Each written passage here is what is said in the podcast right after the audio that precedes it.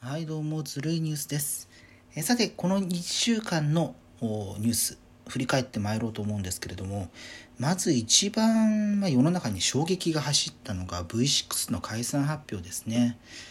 え今年の11月1日をもって解散して、えメンバーの森田剛さんがジャニーズ事務所を退所するということが発表されました。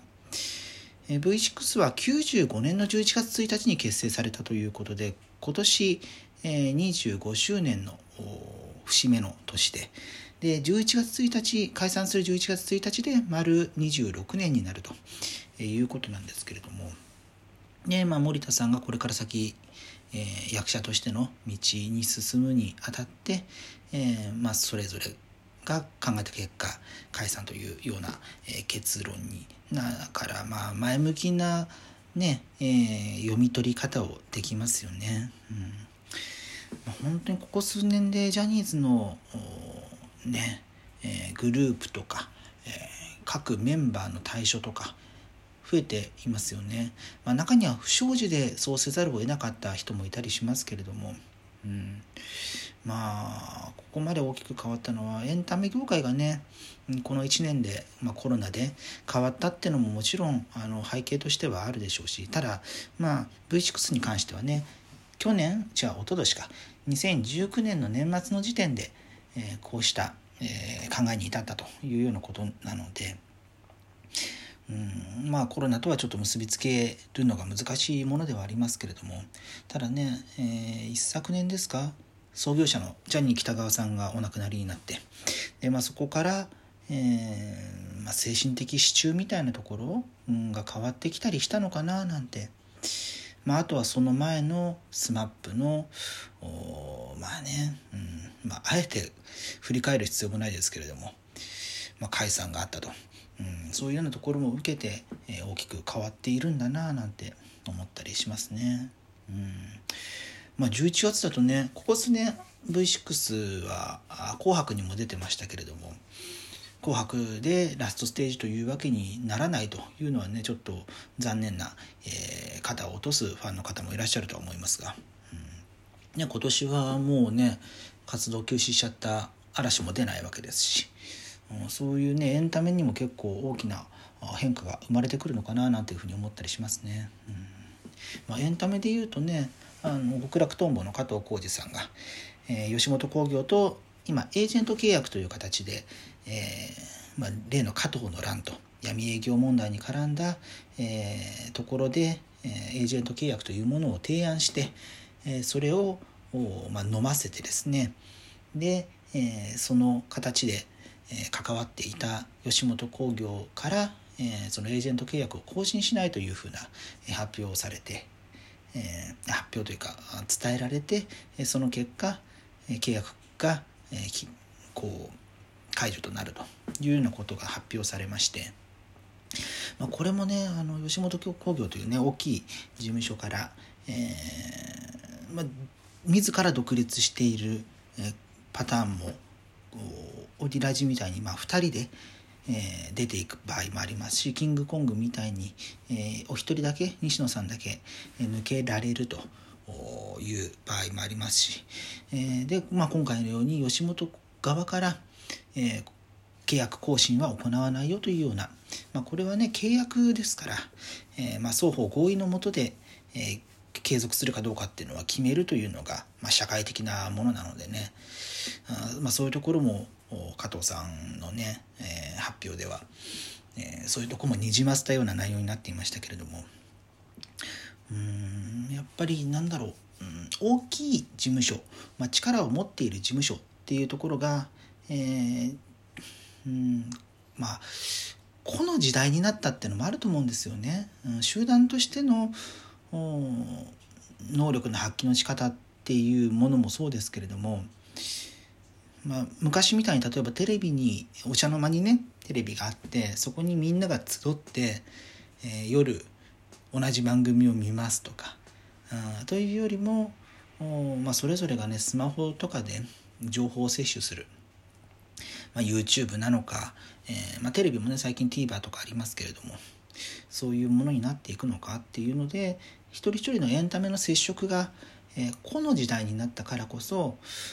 タレント側も個に向けてアプローチしていくってことが増えてきた結果まあ特にそうですよね。西野さんとか、えー、折大寺中田さんとか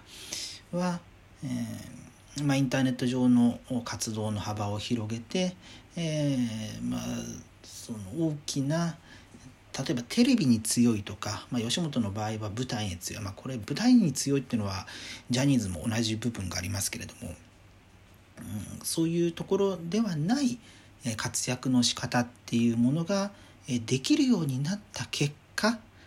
うん、こうした、まあ、事務所にとらわれない、うん、まあ、うん、生活生活というか働き方をする芸能人が増えてきたっていうのはあったりしますよね。うん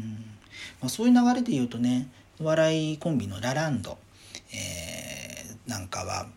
もともとねフリーでであの女性の方のサーヤさんは、えー、仕事をしながら、えー、同時並行でお笑いやっているというのでフリーでずっと活動していたのがこれは先週でしたっけね事務所を立ち上げるとレモンジャムという事務所を新たに立ち上げて、えー、相方の西田さんを社員でさやさんが社長と。であとマネージャーと。っていうような、えー、完全にその今までのお笑いのパターンだと、まあ、最初フリーだけれども有名なところに所属するとかあそういうのがね一般的だったのがちょっとずつ変わってきて、えー、でそういうなんだろう大きいところにとらわれなくてもメジャーになれる、うん、インディーズで活躍するんじゃなくて本当にメジャー感を持って活動できるようになったっていうのが大きいなというふうに思っている感じがします。まあ、エンタメ業界ちょっとねこれからまた大きく変わってくるでしょうし、まあね、あのまだ全然出てないですけどこの春は結構テレビとかねラジオとか大幅に改変があるようなので、うん、そこでね、まあ、ウィズコロナの部分もあるんでしょうけれども、まあ、現実に合った、うんえー、作りやすいというか、うんまあ、なかなかねその外ロケの番組とかは難しくなってくるでしょうしあのテレ朝の、えー、マツコ・デラックスさんの「夜の巷を徘徊する」という番組がありましたけれども、まあ、あれが夜の巷を徘徊しないっていうタイトルに変わってでこの春で打ち切られると、うん。まあ、それもねちょっと時代の流れもあると思うんでまた何かしら情報が出たら、えー、おいおい紹介することもあるかなというふうに思っています、えー、さて最初の話題で結構大きく話しすぎましたね、うん。まあ、この1週間だとあの東北新社えー、菅さんの息子さんの関連の話ですけれども、えー、まあ、それに、えー、まあ、それで焦点さ焦点に当たっている、うん、東北新社という会社、まあ、ここがですね衛星事業の衛星放送の事業をやっているんですけれども、えその中の一つのチャンネルが、え放送法における外資規制に違反した状態だったと。まあ、これあの外資からの出資が2割を超えると法令に違反するというものがあるんですけれどもその状態でも放送の認可を得たと。いうのが、えー、まあ、違反だったというところなんですけれども、まあ、このですね、えー、取り沙汰されているチャンネルが、えザ・シネマ 4K という BS 放送で、え数年前に認可されているものなんですけれども、報道によると契約者数が700人ということであ BS のチャンネル、え CS だったらもっとねあのなんだろうアクセスしにくいというところもあったりするかもしれないんですけども BS の局で、700人っていうのもああそういうもんなのねなんていうふうに思ったりしましたけれどもね。うんまあ、電波のビジネスですから放送って、うん、ひとたび、えー、認定されるとある程度既得権を持って、うん、ガッポガッポ入ってくるものなのかなというふうに思っていますけれども意外とそうでもないんだなということが、えー、今回ちょっと改めて感じた次第でございますね。うん、さて続いての話題参りましょう。これも結構大きなニュースですけれども日本郵政と楽天が業務提携に合意したと。で、あの加えてですね、資本関係も強化して、えー、日本郵政から楽天に出資することが発表されています。でこれまあお金入ってくるお金を結構多くの部分を楽天モバイルの基地局作るために、えー、費やすとか、えー、あとまあ具体的な内容として、まあ、郵便局内に基地局作るっていうのはもちろんなんですけど物流ですね。通販事業の楽天なんで、えー、その共同の物流事業の拠点を作ったりとかあとは郵便局内に楽天モバイルの勧誘スペースを作るとか、えー、そうなるとどうなんでしょうかね。すごいこう派手派手な ものができたりするんでしょうか。であと金融とかでもですねこれはあの業務提携を目指して検討するという項目なんですけれども、えー、キャッシュレスペイメント分野に等での協業保険分野での協業というものがあります。これキャッシュレス決済だとミジカというものをゆうちょがやっていたんですが、まあ、いろんなセキュリティの問題とか、まあ、使われないとかそういうような問題もあって、えー、まあ、あまりうまくいかなかった。まあ、そういうところを楽天の力を使って、えー、なんとか解決していくなんてこともできるでしょうし保険もねちょっと漢方生命が、えー、不祥事で、えあれこれあるので、えそこをデジタル、まあ、今流行りの DX ですかデジタルトランスフォーメーションの力を用いて、えより充実したサービス提供をしていくなんてことができたらいいのかななんていうふうに思ってるんじゃないでしょうかね。ただまあこれだけねあの堅苦しい堅苦しいというか硬いイメージのあった郵政が